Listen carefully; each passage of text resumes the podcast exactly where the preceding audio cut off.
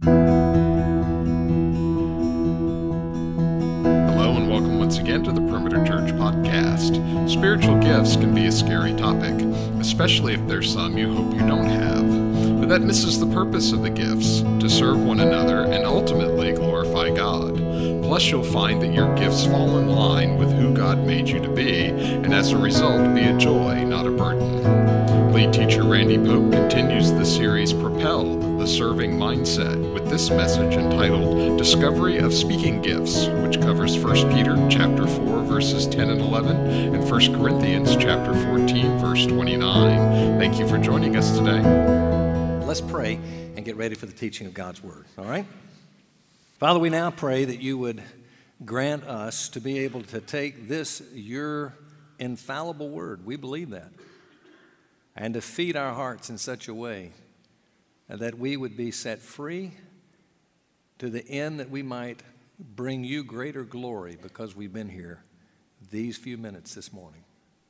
And so we ask, feed us well, particularly for those of us uh, that are among us that are not yet in relationship with you. May this be the day it all comes together, becomes so clear. And there might be those that fall in love with you this day for the very first time. So we thank you. Bless it, we pray. In Jesus' name, amen. Author Pat Morley, he writes, let me put this up for you to see. He says, What do you think is a man's greatest need? Someone recently mentioned they would like their tombstone to read, He made a difference. Whether we speak of achieving our full potential or only of surviving to the next paycheck, men and women invariably talk about their need to be significant. A person's most innate need is his or her need to be significant, to find purpose and meaning. The difference is how we go about satisfying our need to be significant. Really true, isn't it? Isn't it interesting how many Christians, and I'm talking now to the Christian community, how many Christians do not really experience this idea of meaning, purpose, significance? We wake up day after day, go to bed night after night, and there's this sense of why. Is it to be able to accomplish something that people might applaud? Is it to just navigate life so that you don't experience too significant of pain? I mean, really, what is it all about? The reality is that many, many, many Christians rarely experience what God has designed them to experience in life. Most, I think, don't probably nearly experience the joy that could be experienced of being used by God in a major league way. I think there are just large numbers, large percentages, high percentages of Christians that never know the thrill of experiencing being on a team that they're contributing to that wins the greatest of all victories in life. And there's something that constantly is saying, I want that. I want those that I leave behind to know that my life made a significant difference.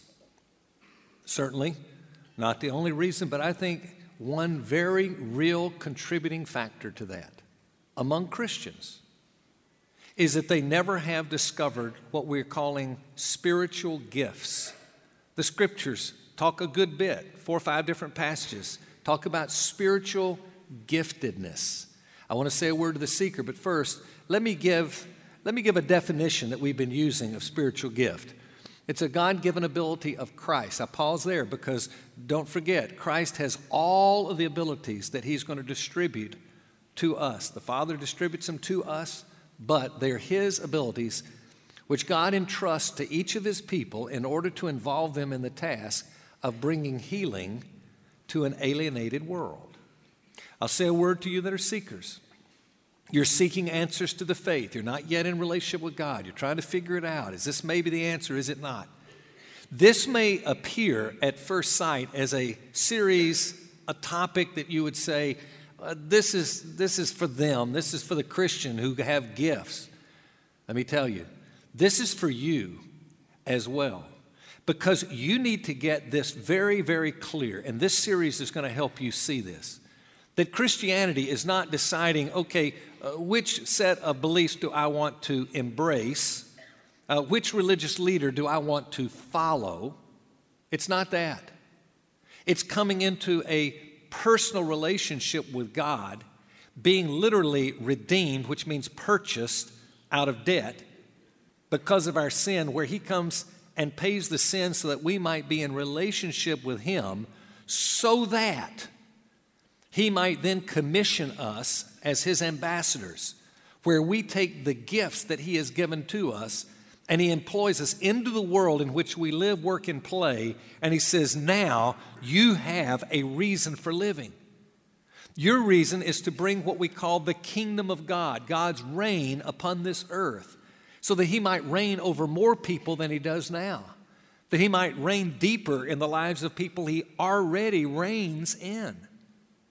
And he says, when you start doing that, when you see yourself in that capacity, God begins to use you as a healer, as a restorer to a broken and alienated world. We've talked about alienation in four different capacities. We're alienated from God spiritually. There's a spiritual alienation and we're no longer, as Christians, alienated from God. In terms of His love for us, let me tell you, it is full and complete. But still, many of us, as real Christians, and certainly the world at large, we're living in a world of alienation in that we feel alienated from the God who may indeed even love us through what He's done by Christ. And so we need help in our spiritual life. Others of us are alienated from ourselves psychologically, not spiritually, but now psychologically. And we're at war with ourselves. We, we have terrible self esteem. We don't like who we are. We wish we were different. And we've got thinking patterns that are all confused and hurting us and making us sad and depressed. And we go, man, psychologically, I'm just, I'm just broken. There's social alienation where we're, we're broken in relationship to other people and, and the relationship is just not what it should be whether it be their fault or our fault or both. It's still it's a broken relationship and we need restoration. And there's physical. I mean how many of us here let's say my age and older did not wake up this morning hurting somewhere right? Of course we're broken people. And some find their brokenness in extreme fashion with childhood cancer all kind of issues and, and birth defects and problems and all kind why? We're in a broken world. And then god says now here's what i want to do. I want to commission you people who are still broken yourself but you are redeemed. And you found healing beyond others. And what i'm going to do is i'm going to commission you now to go out into that broken world and you use the tools that i've given you. Use your life that's the first tool we've looked at Use your resources, financial, material resources. Use those, great tools. But then use your spiritual gifts, which is what we're focused on in this series. Use your giftedness to go help people in their brokenness. Now, if we don't know our gifts, we can't do that near to the capacity we could otherwise. I used in the early part of this series, I used a, a quote that I heard as I was with Peter Drucker, and uh, many of you know that name, Peter Drucker, and what a astounding person he was to, I mean, a Renaissance man of all people I've ever met. And, and he's worked with leaders all over the world, corporate, national, doesn't matter, just, you know, governmental, all kind of leaders. And he says, I, I have rarely, if ever, met somebody that does three things really, really well. I've met some, not many, that can do two things well. Most people just do one thing really, really well. But he says whether it's three, two, or one doesn't matter. He said the people that make the greater impact are not that can do more things better than others, but it's those who figure out what the one thing is and they give themselves most wholeheartedly to that one thing. They make incredible impact. That's true in the spiritual world too. The Christians that say, This is what I do well, I'm going to focus on this. I'll tell you this of pastors. I've watched pastors Pastors that try to be everything to everybody, doing everything good and trying to do. I don't watch them make impact. But when they figure out, you know what, I can do only these few things, this one, whatever, thing, I can do this well, and they focus on that as their main thing, what a greater impact they make in leadership. It's true in business and every other place I know. It's true of spiritual gifts. And unfortunately, there would be large numbers of us, certainly that are Christians. Obviously, may be true of those of us here that are seekers, we wouldn't have gifts yet. But those of us that are Christians that would say, I don't know that I, I could tell you my gift. I'm not really sure. Some people have landed on their gifts and are using them in a mighty way and are going to learn in this series, oh, that's why, because this is the gift I have. Yep, I got it. That makes sense. But, folks, we need to figure it out. So I said, starting this week, I will help you in discovering your gifts. And, seeker, you listen to this carefully because this is going to be one of the understandings of the faith that's going to help you evaluate would you want to come this direction or not? Let me start by giving you six different, you'll see it in your outline there, guidelines for discovering your gifts. Six guidelines. Now, these are originally uh, Peter Wagner, a man that I knew, he's now with the Lord, but uh, Peter Wagner, great author and, and um, uh, leader. I've adapted this a bit from what he has said, uh, but uh, virtually this is his material. And uh, I'll just put it out very simply. You have an insert that has this if you want to take notes. But number one, explore the possibilities. Now, that's what I'm going to help you do starting today. I'm going to take a first segment of gifts, five gifts, and we're going to walk through what those five gifts are. And then we'll continue that the next two to three weeks. All right? So explore the possibilities. Number two, experiment with as many as you think could possibly be yours. Now, there are going to be certain things when I read the definition of that gift, you're going to go, well, that's not me. Well, good, eliminate it. You don't even want to explore that because you know good and well it is not your gift. For instance, teaching is going to be one of the gifts today. And some of you have been put in a position to teach. The week leading up to the teaching and the week after the teaching were the two worst weeks of your life. You dreaded it, and then you were embarrassed by it. And it's like, why would I even dream that that's, I don't think so. So, okay, eliminate that one. Number three, eliminate your the gifts you don't have. Number four, examine your feelings. When you're using an, uh, an area of ministry, whether it be teaching or exhortation, uh, any of the things we're looking at today, when, when you're using those trying to determine do I, do I think this might be my gift, you certainly are, are going to look at the results. We'll look at it in a minute. But also, how do you feel about when you do it? And it's not about us. It's not about I do this so I'll feel good. But when the body functions well, it feels good. And so it should feel, oh, yeah, I feel natural. I feel that just seems right for me. Good. That may be your gift. So you go to the next. Number five, evaluate your effectiveness. Are you effective at what you do? There are a lot of people that are claiming gifts that are not their gifts, and I know because they're not effective at what they do. I saw this in, in ministry and, and uh, being around other pastors, and I'll ask the question I've asked this question so many times what do you think your spiritual gifts is? And when a pastor goes, and this is very often, oh, I'm, I'm not real sure. I'm not real sure. So, man, you want to find your gift? You're a pastor. You need to figure out your gift.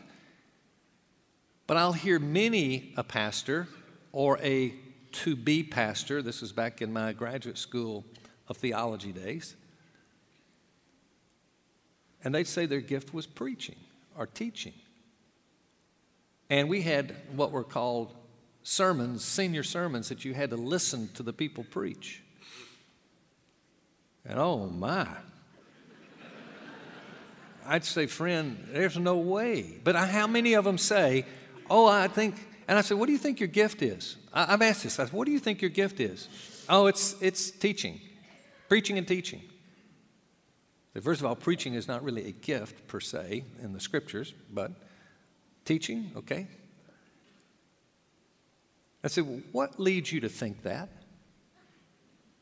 Oh, because I have been affirmed so often I've been affirmed so often, and my response is, You're from the South, aren't you? Where we say nice things to people whether we believe it or not. Sure, they're going to say, Oh, thank you, wonderful. Oh, good, I must be good at this. No, it doesn't mean that. What we need to do is go to people and say, Hey, would you be ruthlessly honest with me?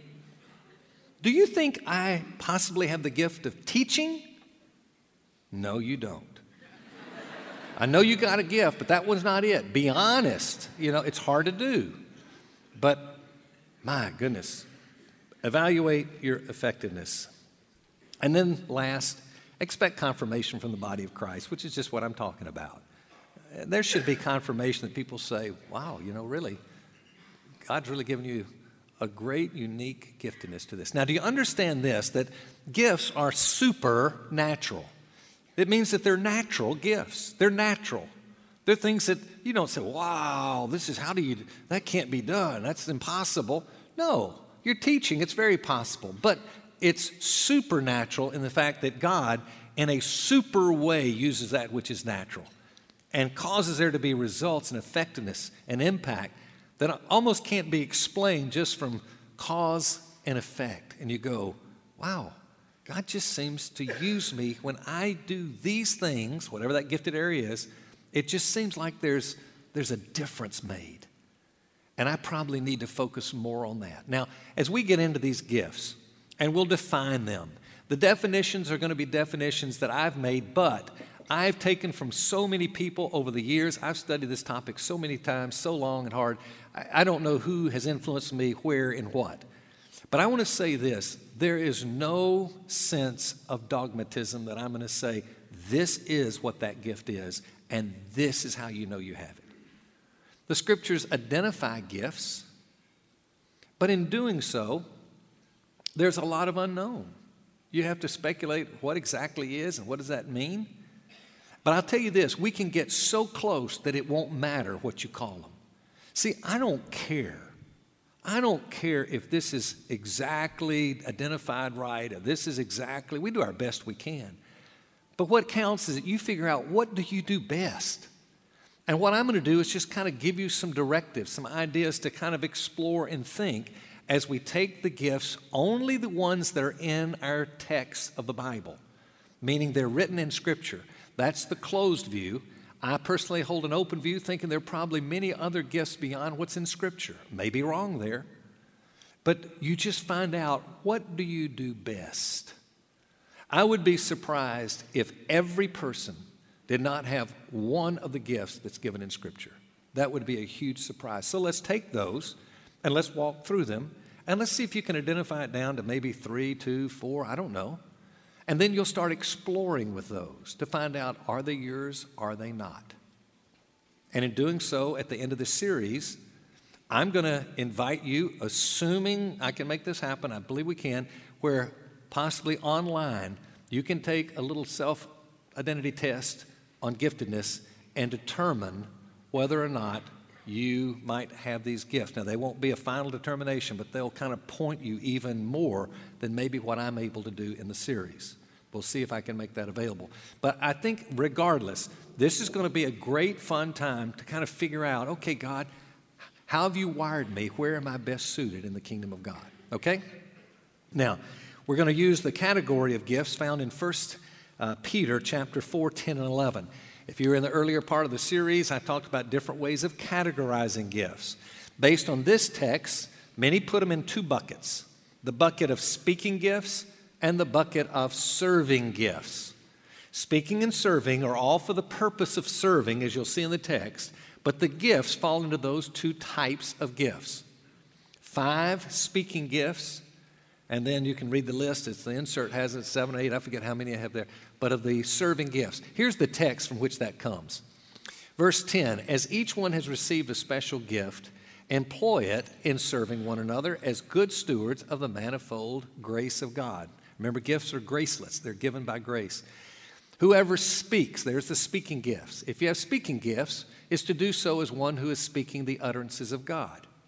Whoever serves, meaning has serving gifts, is to do so as one who is serving by the strength which God supplies, so that in all things God may be glorified through Jesus Christ, to whom belongs the glory and dominion forever and ever. Amen. So, use your little insert there, and let's start walking through the speaking gifts. By speaking gifts, I'm referring to any of the gifts that bring about results by what is said or spoken. All right? So, number one is the gift prophecy. Uh, prophecy. Prophecy. Now, I want you to distinguish that between the prophet and the gift of prophecy. Now, the prophets of the Old Testament and in through the New Testament until Scripture ends were those that God would speak to in a unique way that is not to be viewed today, in my opinion. I'll say this there are no more prophets. There are no more prophets that can say, Thus saith the Lord, you must obey.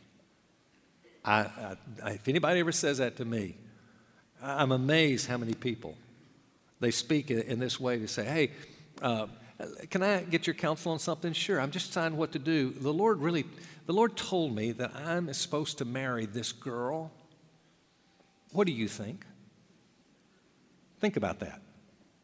The Lord told me to marry. What do you think? Hmm. Well, I certainly wouldn't want to agree with God. I mean, no, no, no, no, no. God didn't tell you that. Let's, let's make this real clear. You know, you may have been prompted of the Lord, but don't say He did say. Say, I think the Lord may have said. Now, this particular idea of prophecy, uh, so important, this gift so important that look what we read in 1 Corinthians 14 1. And I shared this early in the series pursue love and earnestly desire the spiritual gifts, especially that you may prophesy. Isn't that interesting? Now, what I said then, I'm going to hold to it today. You got to be careful of that. This is Paul speaking to the church at Corinth. And when he says you, that you may prophesy, it is the plural that's being used.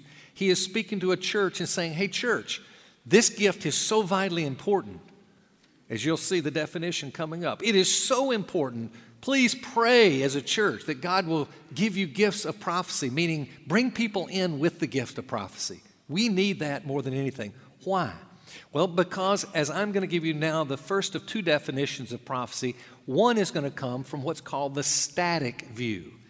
Static, and I think this comes out of Wayne Grudem, but the static view would be this, and I'll put it up the God given ability to proclaim God's truth in a timely and culturally sensitive fashion with a view toward edification, that's building up, correction, and repentance.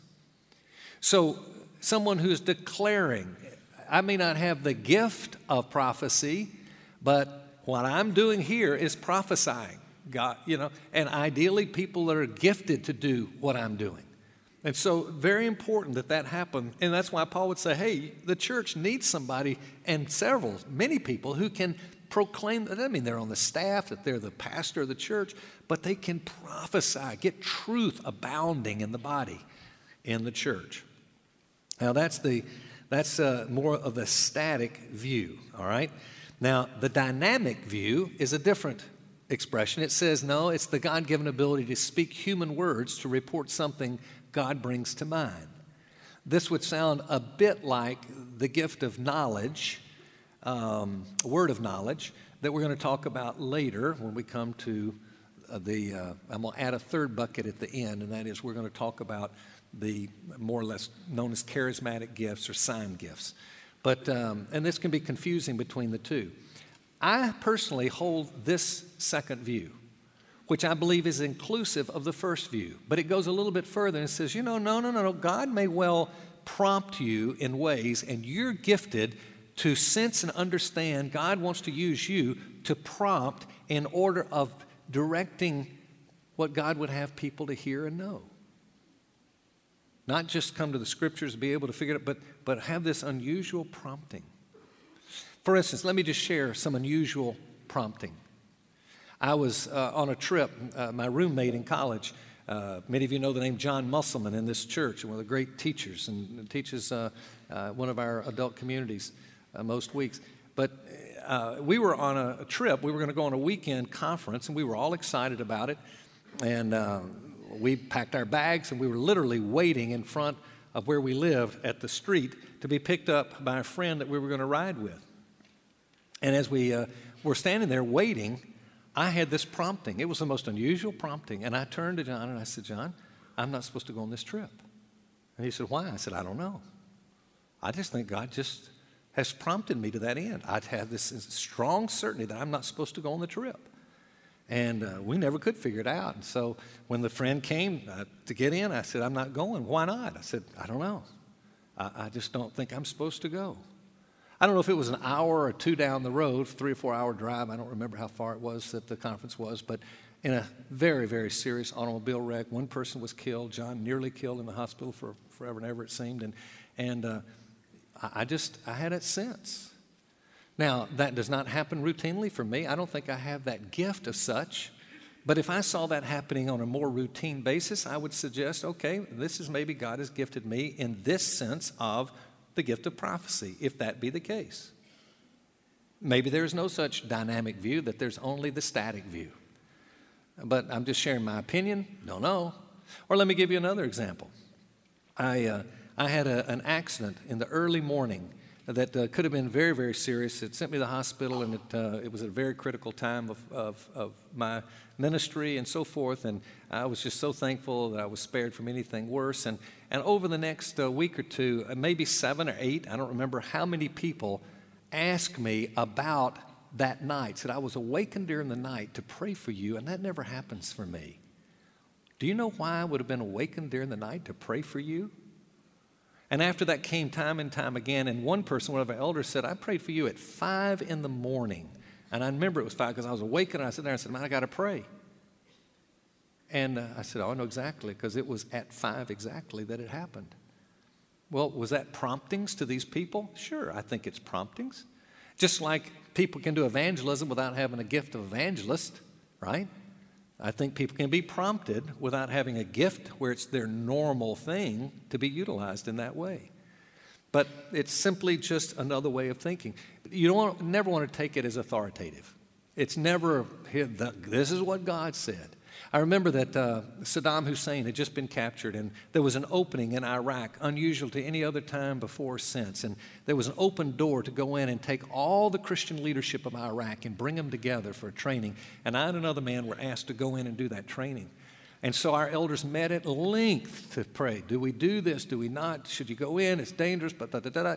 And we finally agreed it was the right thing to do right before my trip, one of the elders called and said, Let me tell you, I just have this sense God has just spoken. I, I sense that He's spoken that you shouldn't go on this trip, that, that great danger awaits you, and you, you probably shouldn't be going. And though I didn't tell Carol, you know, I had to take that. I called some other elders and talked, and we interacted and so forth, and had this sense. I had the sense, no, I don't think that should be viewed as uh, a warning that we should not go. And we went, and it all went fine. So please don't think when you hear that, oh, I got to do and I got to be afraid because somebody. No, you discern. In fact, look what it says in 1 Corinthians 14 29. And this is talking about even when the prophets were doing it. It said, let two or three prophets speak and let the others pass judgment, meaning you discern should you take it from the Lord or not. But when God puts people in the church gifted in unique ways to be able to sense, then you might want to say, could be. Let's listen carefully and pray about it. If you'd like to know more about that particular view, which is called the dynamic view, uh, you could read Wayne Grudem's book, The Gift of Prophecy in the New Testament Today. And um, very, very excellent book. All right, let's go to teaching. Teaching, the God given desire and ability to understand, explain, and apply God's word to the lives of those listening. The uh, this is more instructional than it is motivational. And that's how we'll discern a bit between this gift and the next one, which will be exhortation, which will be more motivational than instructional. This is more instructional than motivational, teaching gift. Uh, these people typically have a ravenous appetite for doctrine, for research, for books, for libraries. They're teachers. They love to go into the detail of everything of Scripture. And by the way, if you think this might be your gift, uh, you're not certain, doesn't mean you'll be good at it, but it might be your gift that you will be good at it. Let me give you some counsel of where to start. Start teaching, volunteer in Kids Town. Yeah, I say that for a reason because the younger the person, the more forgiving when you're not good at what you do. I'm serious. And so they'll sit there and say, Yay, that was wonderful. And you, the, the, adults in there go, That wasn't too good, but you'll get better and better. It could be a gift. That's how you practice and determine is it or is it not? Look for results. That's the gift of teaching. Number three, the gift of exhortation. Definition the God given ability to arouse others to action, causing them to follow a specific course of action. The word is parakaleo. Para alongside, kaleo is the word to call. And it's calling people as you come alongside and you say, hey, and you have this sixth sense of there's a need here and they're stuck and they need to get going and they need the proper motivation and you exhort according to the truth of God and people begin to move. When you start saying, hey, when I speak and encourage, maybe whether it be in, in terms of uh, reassurance or, or strength or uh, whatever it may be that you're encouraging them in, and you watch them start moving, hmm, that may well be your gift. Exhortation. Exhortation. Number four, I put up the word evangelism, and uh, because that's what's most commonly called evangelism. Actually, the word evangelism is nowhere in Scripture. Uh, when you see the gifting list, it is evangelist. Now, that maybe there is a gift of evangelism. I don't know. My personal belief, and I kind of just hang barely on this, I wonder if this gift and then the number five, uh, next gift, the fifth one, which is pastor teaching, teacher. If evangelist and pastor teacher are not roles of gifts. I think they're gift roles that you have in the church. I think an evangelist is someone who certainly does evangelism well. And this person who is a pastor teacher, this person teaches and they pastor through their teaching. They don't come alongside the bedside so much as pastoring, but they pastor through their teaching. Those are positional gifts. I think I have the gift of pastor teacher in the role that I have. But now I think that people might use their speaking gift, whatever speaking gift it may be, and when they direct it toward a Christian, then you would call it the pastor teacher. You direct it, that same gift, exhortation, teaching, whatever, you direct it toward the non Christian and you call them the evangelist. That's the role that they're playing. Again, is that accurate? I don't know, but it's just where I am, and I'll just share that with that in understanding. But pastor, teacher, and evangelist. Be aware of this that evangelist or evangelism, it's a role that every Christian has. We should never say, Oh, I don't do this because I don't have the gift. Numerous ones of the gifts, particularly the Romans 12 listing, there is a scripture throughout the Bible. There's at least one scripture that admonishes Christians to do every one of those gifted areas, not as gifts, but as role. And I think we're all called to do this. We're all called to teach in the sense that we teach our children, we teach our whoever. We still teach, but it's not our gift necessarily. All right? So let's go to, oh, by the way, the evangelist. This person typically has a very clear grasp of the gospel. They just love, they look for opportunities to be able to share their faith. Unless they're introverted like me, they typically will they're the ones that pick the, the middle seat of three in an airplane, just to give them two opportunities, you know, just, I got two chances at least. But anyway, usually relational, usually fairly confident. Now, last one, pastor teacher. Here's the definition the God given desire and ability to pastor God's people primarily through the proclaiming and teaching of God's word. And so I don't think much more needs to be said about that. Now, that leads us here to what I'd like to do and as we start the wrap up. All right, I'm going to ask just for fun, by a raise of hand, I'm going to call out each one of these five one at a time. And if you would be saying, you know what, this may possibly be a gift of mine. At least it would maybe be in a small list of three, four, five that probably I wouldn't quickly eliminate. Let's think of it that way. Not that you have this gift, but you would not quickly eliminate it as of now. And so when I holler out, uh, when I speak out the, the word of the gift, I'll ask for a raise of hands. And let's just see, just for fun, how many of us might have that gift. Are you up to that? You're going to do it anyway. All right. All right. Number one, prophecy. Let's raise hands. Look at, ooh, a lot of hands. Oh, good. Very good. How about teaching? Teaching, all right? A lot of teaching. Good. How about exhortation? Raise your hand. A lot of exhortation. Now, let's watch this. Evangelism, raise your hand. A lot, actually, but much smaller number. And I'm, I, this is my opinion. I don't think that God just says, I'm going to give a lot less evangelists. I'm going to just make a lot than teachers. No. I think we have more natural opportunities in teaching, and therefore we think that might be. And many of us have not been trained and equipped well in evangelism and assume it couldn't be like me the first time I witnessed. I said, I'll never do it again. But then somebody came along and said, Let me equip you and train you. So don't throw that one away too quickly. Could be, right? All right. And then lastly, pastor teacher, which doesn't mean, by the way, before you raise your hand, doesn't mean that you have to be on the staff of a church. Doesn't mean that you're just a man, a man or woman. You can you pastor through your teaching. God uses you in individual ways or in group ways, but you you kind of feel like I'm pastoring through my teaching. Raise your hand if you think that might be yours. All right. Very good. Quite a number. Good. All right. Let's let's bring this uh, plane to a landing. Okay.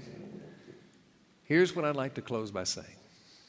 I'm going to ask you all every Christian, I'm going to ask you to be relentless in your pursuit of discovering, identifying, developing, and using your giftedness. Every one of you. Relentless. I'm going to say to you, young people, I'm going to put an, I'm going to put an exclamation point to that for you. You find it now.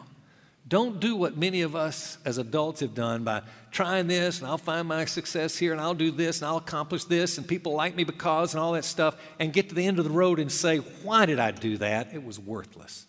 You early on identify, figure it out, and give yourself to it and watch what happens.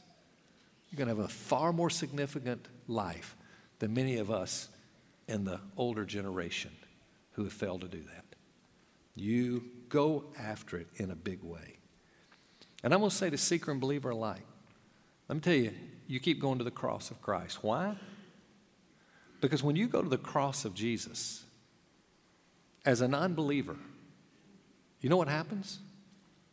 You see the love that God has. And that love is what overwhelms your heart to cause you to fall in love with Him because of His love for you. And if you don't keep an eye focused on His work on behalf of sinners like you and me, we're not going to see that. That's how you understand God. And Christians, for you and me, man, we got to keep going to the cross. Because you know what's going to happen? If we go to the cross, we see this incredible love. And there's some of us right now that out here in the sides of, of life, I mean, everything is going wrong. The marriage isn't what it should be. The children aren't who they need to be. I don't have a marriage. I don't have children. My health is gone. I won't ever be able to. I wish I could, but I never will. And all these things will cloud out life. And we'll think, God must not love me. Let me tell you, go to the cross and see that love. Until you see the love so great that all that stuff begins to take on such a secondary position.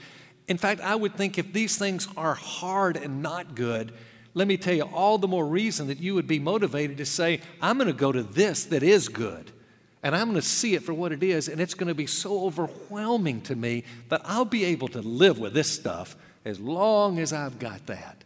In fact, I think people that have all this going good out here, they're probably distracted far more and don't look to the love of God and get deceived and say, yeah, if I, maybe I can hold on to this and maybe I'll get this and this will, this will give me what I. No. Let me tell you, regardless, good or bad out here, keep to the cross. See what Jesus has done. And let love be the answer. That is the answer. We started the service that way, we ended it. Love is the answer. Look at his great love as we pray together. Our Father in heaven, we pray that we might see the great, great love that you have for us. And we pray that, Father, we might as seekers, even this week, have a, a glimpse constantly in that direction and might ask the questions about the cross and why and what does it mean. I pray, Father, for those of us that are seekers, that there might be many even now that might say, I think I see it and I'm, I'm falling in love. I want to follow. Grant hearts to be changed even today. And Lord, I do pray for those of us that are Christians here that we might all, at the end of this ride uh, called Propelled, we pray that we're going to identify and figure out those gifts, start using them in new ways. It's going to bring you honor and glory unlike any that this church has ever given you before. Show us the, the place, the, the workshop where we live, work, or play. Show us where you want to use us and make us that unusually blessed ambassadors for your honor and your glory. So thank you. And we'll now, once again, sing that song that we've already sung, just starting and now ending with the idea of how holy you are. We love you, and we pray in Jesus' name. Amen. You've been listening to the Perimeter Church podcast. Perimeter Church is located at the corner of Highway 141 and Old Alabama Road in Johns Creek, Georgia. Please visit our website at www.perimeter.org for more information, to give us your feedback, and find other messages from our teaching team. Thanks for making this podcast a part of your day.